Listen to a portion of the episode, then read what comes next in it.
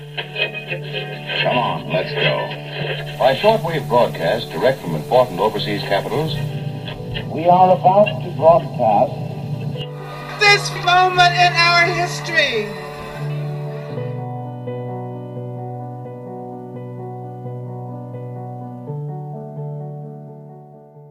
Hello and welcome to the History Workshop podcast. I'm Mary Beth Hamilton. Today, in celebration of International Women's Day, we speak to the Irish poet and essayist Doireann Ní Ghríofa, whose prose debut, A Ghost in the Throat, explores trauma and tragedy in the lives of two women separated by centuries. To introduce Doireann and her work, I'll hand over to History Workshop's Christopher Cassan. How do we write the history of women's lives when history itself has hidden them?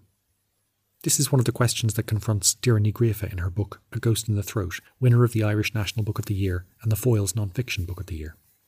It is the story of two women separated by centuries. Doireann's experiences as a young mother in twenty-first century Ireland, and the lost life of the poet Eibhlín Dubh Ní Chonaill, whose lament for her murdered husband, Caoineadh Art Ó Laoghaire, has been described as the greatest Irish poem of the eighteenth century. Romantic and tragic, violent and visceral, the Caoineadh belongs, Doireann writes, to a literary genre worked and woven by women, entwining strands of female voices that were carried in female bodies. As she faces the challenges of pregnancy and motherhood, Doireann finds solace in its words and becomes increasingly obsessed with the woman behind them. Despite anxiety that she holds no doctorate, no professorship, no permission slip, she begins a historical search with what she calls the brazen audacity of one positioned far from the tall walls of the university. Yet again and again she finds only another grand deletion, another ordinary obliteration of a woman's life.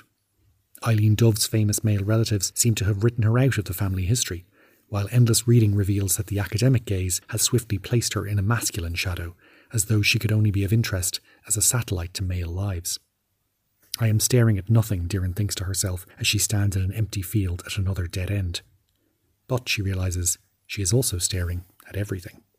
Through research and imagination, in snatched moments after dropping her children to school or putting them to bed, Doireann constructs a very different history. This, her book begins, is a female text. I spoke to Doireann about her extraordinary and unconventional work, and I began by asking her whether she felt she had been writing a work of literature, a history, or both. For me, any time that we attempt to communicate a sense of our understanding of the life of another, Um, there's a sense that we're trying to write a history, even if it's purely oral. Um, so as I was going through the writing process, I didn't have a conscious feeling to a certain extent that I was attempting to write a history. And yet, to immediately contradict myself, was also constantly aware of it. And I tried to communicate that in the body of the text, the sense that I felt very much as though I was intruding on a tradition that wasn't mine to intrude on, that I was approaching this as someone who very much um, wasn't an expert in any way, and that I was very conscious, because I had no training, no education as a historian, that it was very possible that I was making extraordinary errors or that I was missing um important sources, or that I was going the long way around something that would have been much more straightforward, or would have had a much more straightforward solution to it in terms of um chasing down sources and that kind of thing, you know, that I, I was feeling my way into it as I was going.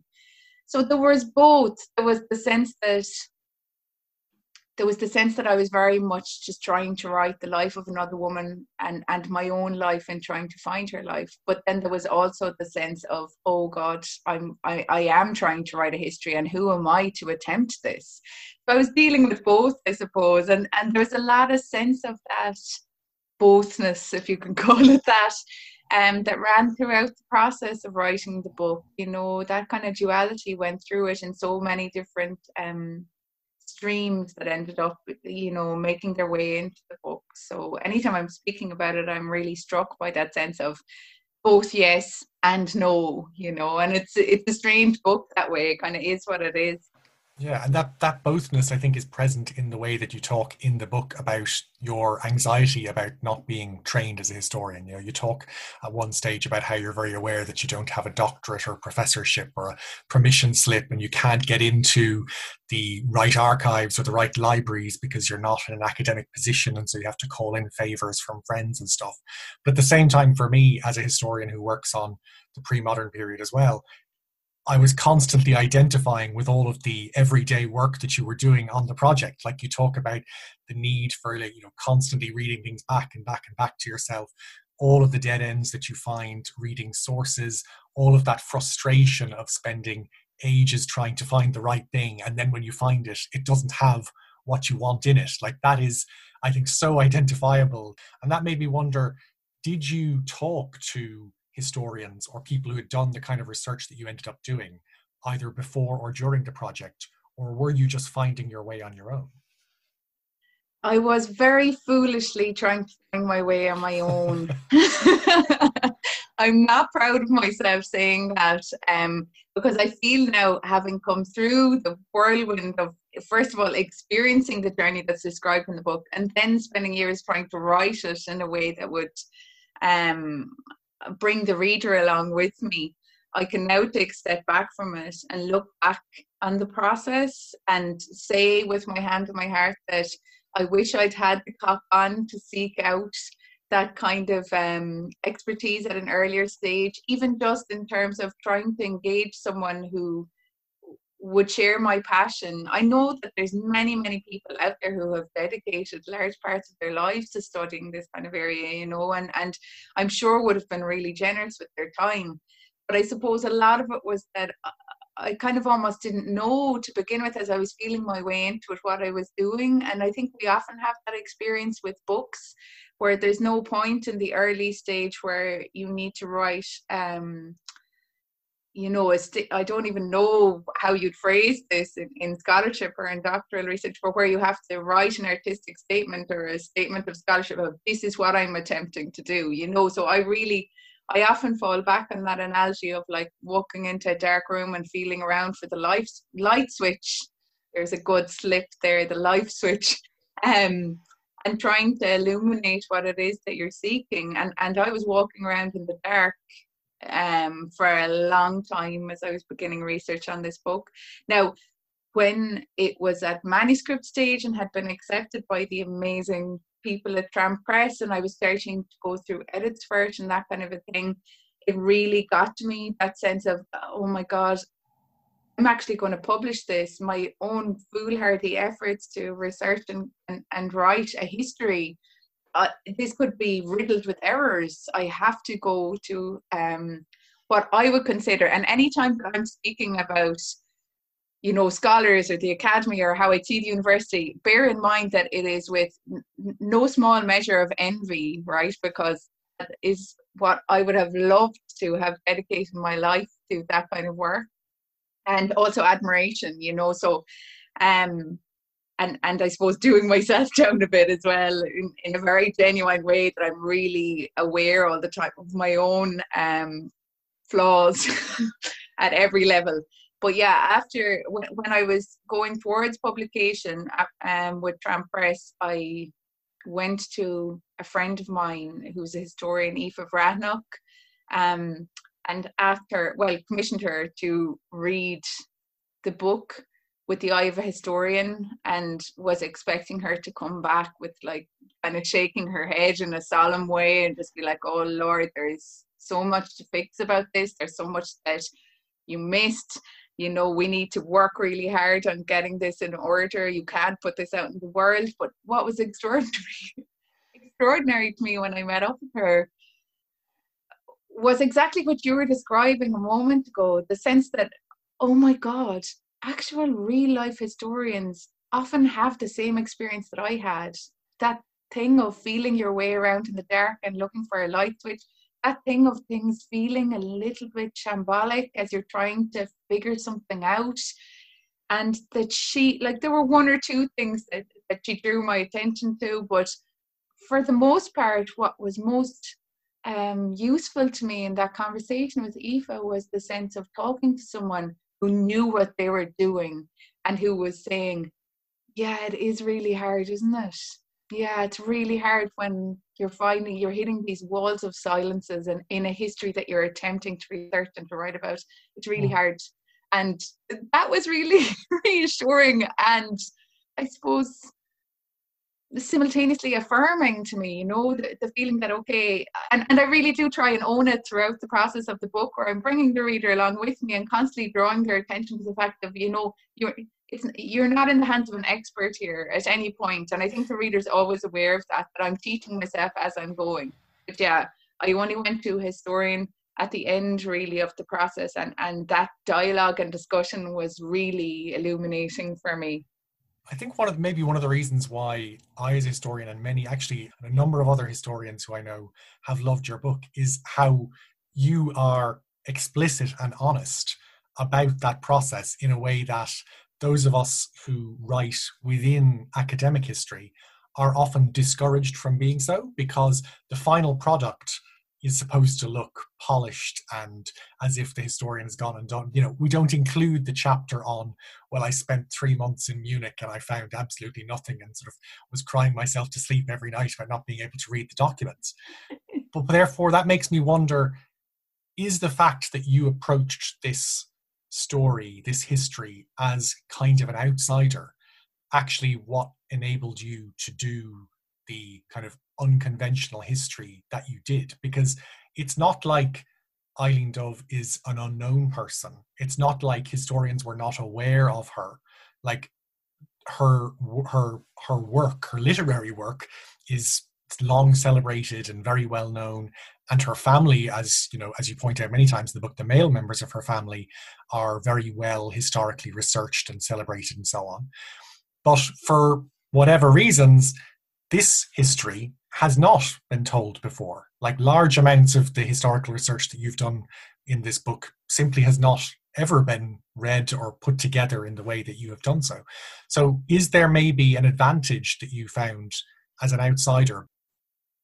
I think um, it's very important for me to acknowledge the fact that um, someone who's working at my level of being an amateur and, and trying to dive into this subject could never in a million years write about it in the way that I have without the work of historians and literary scholars who've gone before me. Like, so many of the sources as I was going through them um, were based on work that had been done by many other people. And as you say, you know, if if I was attempting to write the story of someone whose life hadn't already and and whose family hadn't already been attended to and and written about so well and researched so well, I would have hit a lot more walls, you know, and, and I was very fortunate to be able to draw on that deep well. Um, I think if I was coming to it as as someone who was who was more educated than I was, and I was aiming to write a biography like that, I, I maybe would have tried to put manners on my own desire behind the text. I would have maybe wanted to put a certain um, polish on it and, and, like you say, to edit out a little of my own experience and my own issues in trying to figure it out. I think the fact of coming to it as an outsider, what that allowed me to do in some ways was to really, like, go at it, to give myself permission, um, yeah, to give myself permission to come at it as an outsider and to go at the areas that I was slightly ashamed of but really wanted to know more about, you know, like that I wasn't coming at it just as a historian attempting to write a biography, that I was coming at it as an ordinary woman who wanted to know about another ordinary woman's life. And the bits I wanted to know weren't necessarily bits weren't necessarily bits of someone's life that would be written about in an official biography, and that also I could sometimes veer over all of a sudden in communicating to the reader, okay, this is a point where we don't know what happened, and this is a point where I'm going to show you what I imagine happened. Um you know, that I can I can kind of slide from a chapter on how strange a process it is to attempt to translate the poem and to accept your own fate, inevitable failure in that, that I can slide from that into attempting to write like the early days of Eibhlín Dubh's life in Doireann, and then into like imagining a scenario where, which led to a piece of Delph, broken Delph, being buried in the ground and left there for me to find centuries later. Like, you know, that you're kind of sliding from back into fiction and back again, in, and, and bringing and flagging it to the reader as you do so. But yeah, I don't think that would have been possible if I wasn't coming at it from an ex- uh, perspective as an outsider, you know. Well, that's an interesting question, I guess, because as historians, like, we always have to, or we should always be accepting that there's way more that we don't know than what we do know. And you fill those gaps, I mean, I suppose, maybe unsurprisingly, as a poet, you you fill them with beautiful imagery and background and emotional, uh, you know, speculation is the wrong word, but like you said, you imagine what might be within those gaps. But I don't feel that at any stage of the book you, you know, fill those gaps with wild hypotheses of like what might be in them. It feels... It feels true to the story that you're telling, and you seem to imagine within the bounds of the life that you are sketching. And I wondered, when you were going through the process of writing those gaps, did you think, like, how far can or should I push this part of the imagination? Mm. I was very conscious of ethical boundaries, not as a historian, but as a woman, um, and just at a human level, um, the sense of feeling my way into someone else's life and figuring out what felt okay to speculate about, what felt okay to communicate, and what I found myself sometimes doing and felt invasive and wrong, you know, like at one stage... There's a part in the book where I'm trying to figure out if Eibhlín Dubh Ní Chonaill was was pregnant um, uh, before she got married, and I resort to um, conception calculators on the internet to figure out backwards from the date of birth of her first son whether she had already been pregnant, and that felt wrong. You know, that felt really wrong. Like, and and I do communicate that through the book. You know, what what am I doing here? This feels like I've stepped really far over a threshold of what's right and wrong. So I felt that as well with the, in terms of, of how far I could imagine my way into her life. And, and I was very conscious of it, I suppose, as well, because I began to feel so close to this woman, you know, her, she began to feel like a real presence to me. Um, she was with me so often at a time that was very, um, exhausting and strange in my own life, rearing four small children under the age of six. And every time I returned to her poem, it was steady, it was the same. You know, I'd, I'd say it out loud to myself, and, and it was her voice that was coming to life again. And I had such a deep um, respect and admiration for her that I was kind of approaching that area, you know, as not as a friend, even, isn't what I want to say, but just as an admirer of hers. I often questioned myself from that perspective. Do I have the right to do this? Yeah. Is it the right thing to do? Or, you know, is this stepping way over a boundary? From your very first line and your very last line of the book are very explicit about the book being a female text. And Eibhlín Dubh is a woman who, despite her own sort of extraordinary character and impact on Irish culture and literature and language, has so often been cast in the shadow of her male relatives, um, both by male scholars, but also by those male relatives themselves, as you find many times in the book that she is almost written out of the family history. And I wonder whether or not the fact that you are writing this book so explicitly as a woman about another woman, is that sort of intrinsic to the way that you approached her story, in the sense that you at times seem incredibly angry when you find those parts of the story where Eibhlín Dubh has been sidelined or look overlooked. Um, you know, is that partially seeing yourself and women in your own life in that? Is that empathy on her behalf? Or is that just an awareness that the kind of patriarchal structure that sidelined Eibhlín Dubh then is basically continued in the way that we have written about her life ever since she died? Um, I think it's a little of all three of those things, you know, that there is that kind of inevitable sense of rage there, of of, of recognizing, um, of recognizing, like, as I say in the book, how much has changed, how little, you know, that for the life of a woman in, in contemporary Ireland, or, or the life of a woman back then, there's a certain amount that has changed extraordinarily in the intervening years, and, and in terms of the lived days of a woman now versus then. And yet there's so much that's still the same.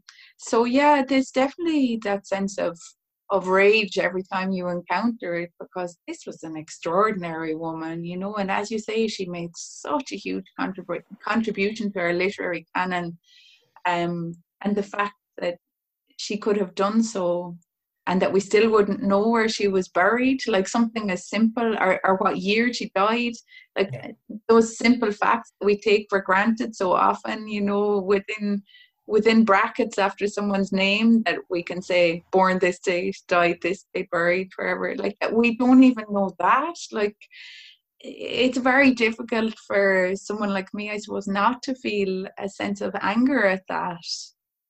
Yeah, and I wonder whether as well there is an element of the connection between what you were going through while also reading the story of a woman who, in her poem, speaks about the human body and her her sex very explicitly, um, and whether or not you, in writing a female text about this woman, also were able to illuminate something about her as a woman, not just as a kind of a forgotten historical figure.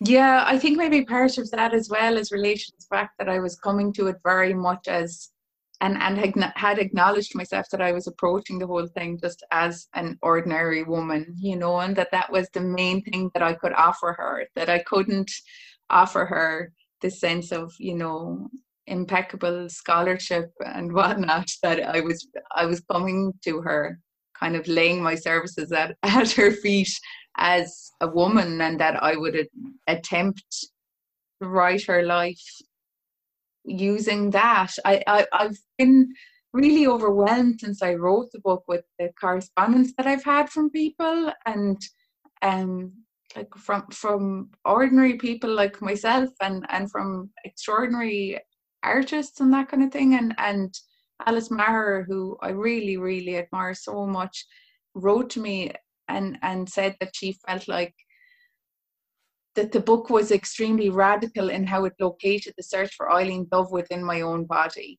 Um, and that was something that hadn't struck me until she said that, you know, and, and, and it really resonated with me. I think sometimes when we're trying to create something like this, we kind of almost don't realize what we're doing until many years later. Sometimes the reader has a better idea, because I think sometimes we're too close to it as writers. We can't almost, we can't see, we can't see what readers see in it, you know, because we're too close to it still. We see the nuts and bolts of the machine as we're looking at it, and the bits that we would love to change.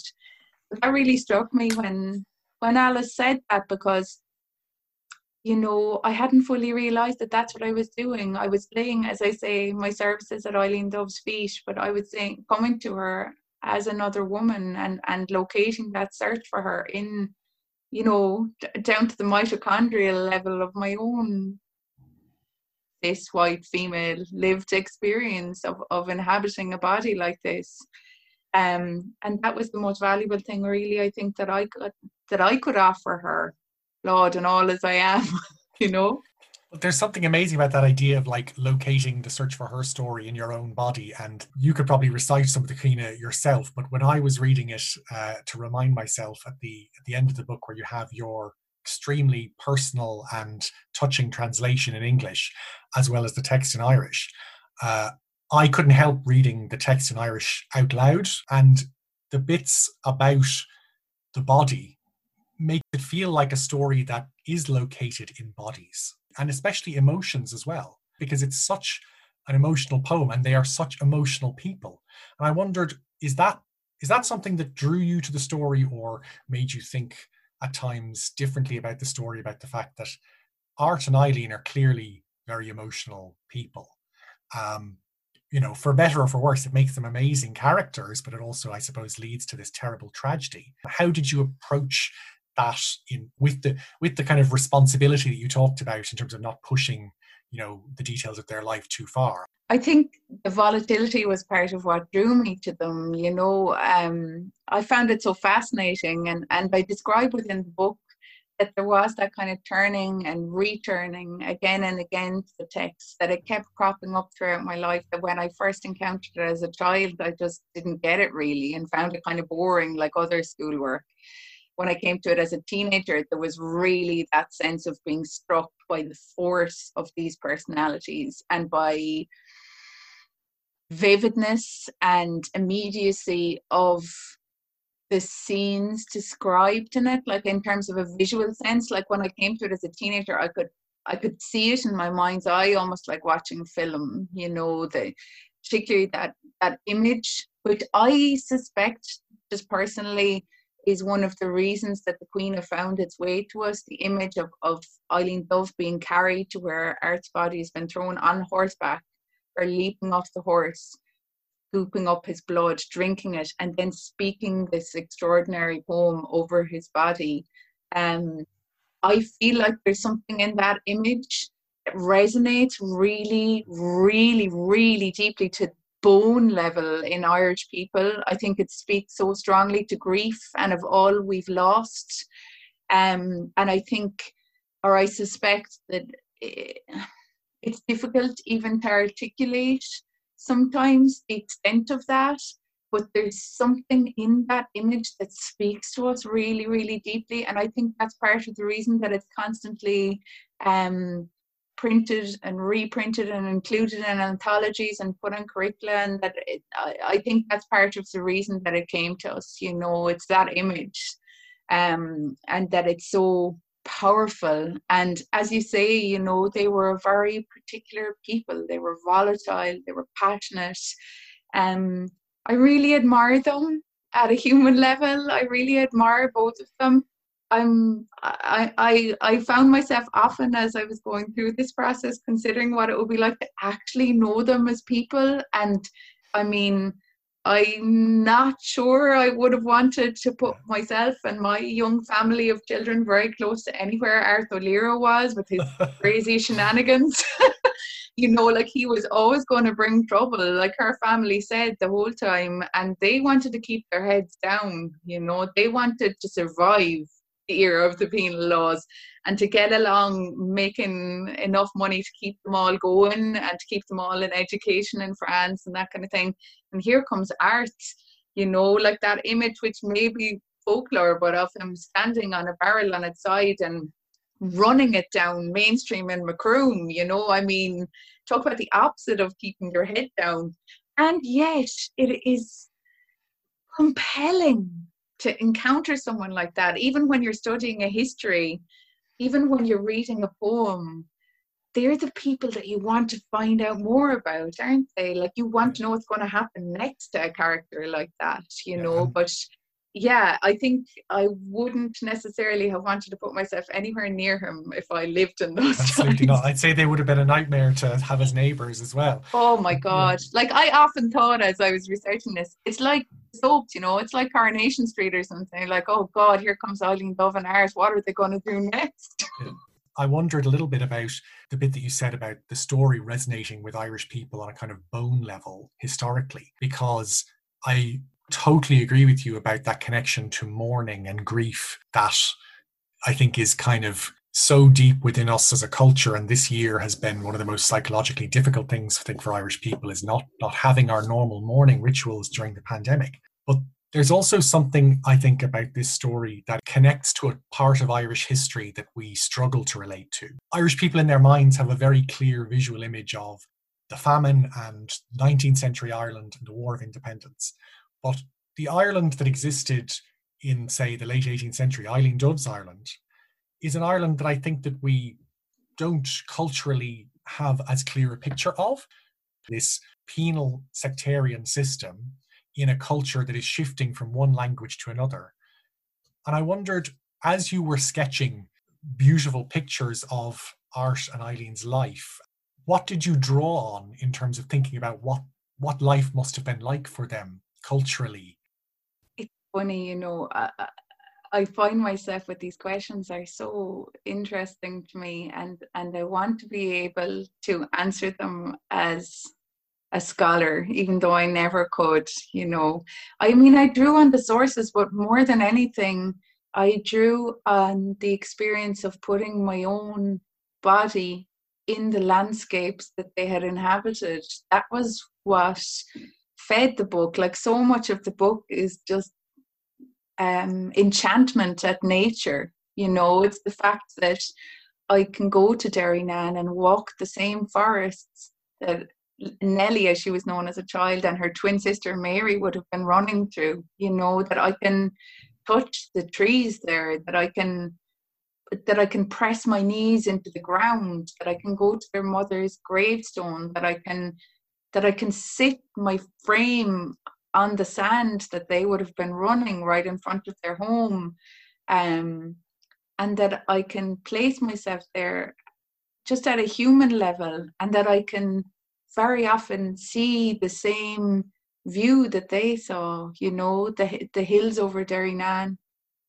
the skyline, the clouds moving in the sky, that there's a certain amount, the birds in particular, the starlings that persist, you know, and there's a certain amount of it that's just the intersection of putting a person like me with a, an imagination like mine into the places that we know that they were and that they lived in, that allows me to kind of unspool my consciousness that's rooted in twenty-first century life, and, and allow myself to imagine what it was or what it might have been like for them.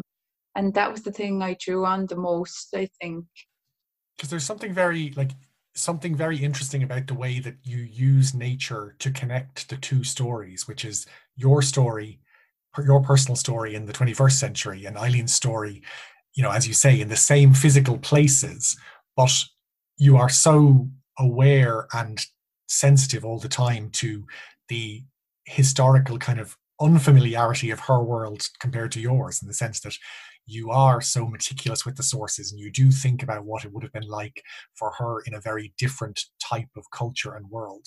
And it made me wonder whether you use the language as well as a way of drawing your world and her world together. Because, I mean, you and I are having this conversation on the west coast of Ireland. Like, if we were having this conversation in, well, from where we are, maybe one hundred years ago, we might have been having it in a different language.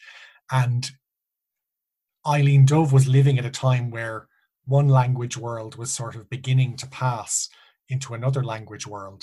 And her extraordinary poem, I suppose, is one of the last great epic Irish language poems that we have of an Irish-speaking country. And you have written poetry in both languages, and you've translated your own poetry. And it made me wonder, you wrote a book as a, an Irish language poet, or a, a poet who's written the Irish language, about a woman whose most famous poem is in the Irish language and who spoke the Irish language, but you wrote the book in English. And I wonder whether that duality of languages, was it was it a difficulty? Was it an opportunity? And did it make, was it a way of you kind of being able to connect with this woman who was living in a, a much more bilingual world than the world that we are living in in Ireland now? Mm. It's interesting to me, you know, and, and people are often curious about that, about wh- why I wrote this book in English. And, and all I can offer to that is that there's, there's an essential mystery to the writing impulse for me when a poem or when a poem, whether in Irish or in English, comes to mind or begins to communicate itself. And, and in this case, when, when an essay starts to communicate itself, it already knows somehow what language it needs to be expressed in. And that's never, ever really a conscious decision for me. Um, I kind of feel like it has nothing to do with me. Like it, it just is what it is when it arrives. Um, and that I, I often feel when I'm talking about writing that, you know, I can't remember who it was who said that if if you're writing well, that you're just trying to be a good typist. you know, and that there is that sense when something is flowing and when a writing project is going well, that you almost feel as though you're being dictated to, and that you're just writing down the words in whatever language they want to be in, and you're turning your ear to this mysterious impulse, whether it comes from without or, or within, you know. Um, so yeah, I think I, I I I write in the language that the idea first comes in, and and it just has to be what it is. Um, in terms of the question about how whether um, language was an issue that helped me to um, explore the life of Eibhlín Dubh, I think yes, yeah, I think that it felt very much like bridge or a connection between us. It was, it was like, you know, it was like a key that let me unlock a door. I think there were um, because it's because it, her Irish, as communicated through the poem, is Munster Irish and very much of its time. You know, there were some parts of it that I really had to come to grips. English is my first language. I only learned Irish through the Gael School system of immersion education. Um, So it was really interesting for me to dive into the poem, I suppose, and, and to turn my ear to her very different way of speaking in Irish than what I would have, you know, of our recovered recovered attempts at, at Irish, you know. Um, and it was really interesting. Whenever I'm thinking about Irish and thinking about it particularly in these terms, um, I always think of the Irish for escalator, which is Daire Bio, um, a living stairs. Um, and I think that sense of Ouroboros that you have with an escalator, of the round and roundness of it, and the fact of when you step onto that kind of metal shape that you're being carried, you're being elevated, it's kind of like an ascension. And that's often how I feel when I'm speaking Irish. It feels as though I'm I'm being carried on, on the words that people who came before us used so nimbly, you know, like Eibhlín Dubh. And it always feels, it always feels like an honor and a closeness. Um, and it's a motif, I think, really that I return to again and again within the book, that sense of, as you described so beautifully earlier, you know, when you read Eibhlín Dubh's Caoineadh out loud, that you're carrying her words on your breath, that they're emerging from your living body. And that that's when, for me, that's when works of literature are really alive. You know, they come alive in the imagination, they come alive on our breath.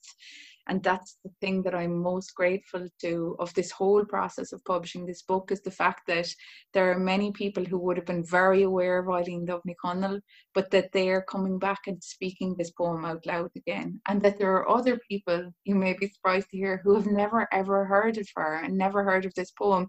And that equally, they're coming to this poem and that it's coming to life again for them too. So I just feel very honoured that I could be some tiny part of the many people who have shown devotion to her over the years and who have helped to carry her words onwards to more people. And I think many, many more people are going to come afterwards as well who continue that work.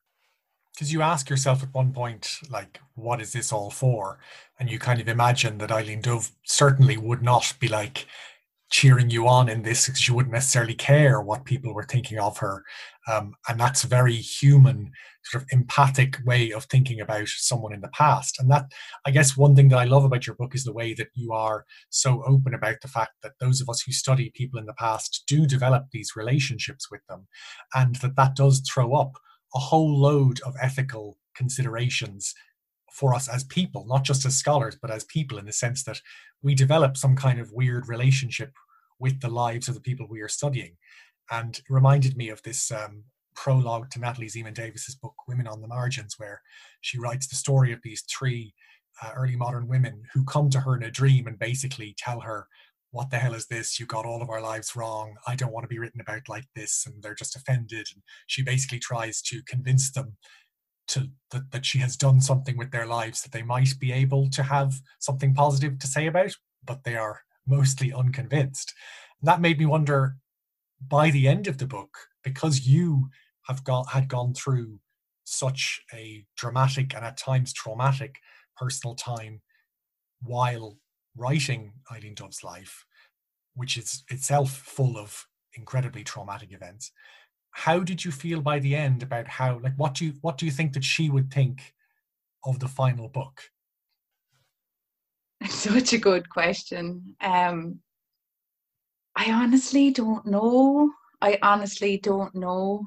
And I feel that, that, that, that sensation that I encountered so many times in myself as I was researching and writing the book, as I even think about it, that feeling of, it's not for me, that's not for me today, you know, that strong feeling of like um, reluctance to um, sometimes put words in her mouth, you know, I don't know. And, and sometimes I feel very protective of um, of Eibhlín Dubh in that sense of temptation to express what might she have thought about X, Y, Z. And this is part of it. I've never really spent too much time thinking about what might she have thought of this book, because I don't know and I'll never know. And and maybe readers could could um, make a better judgment of that than I could, I think.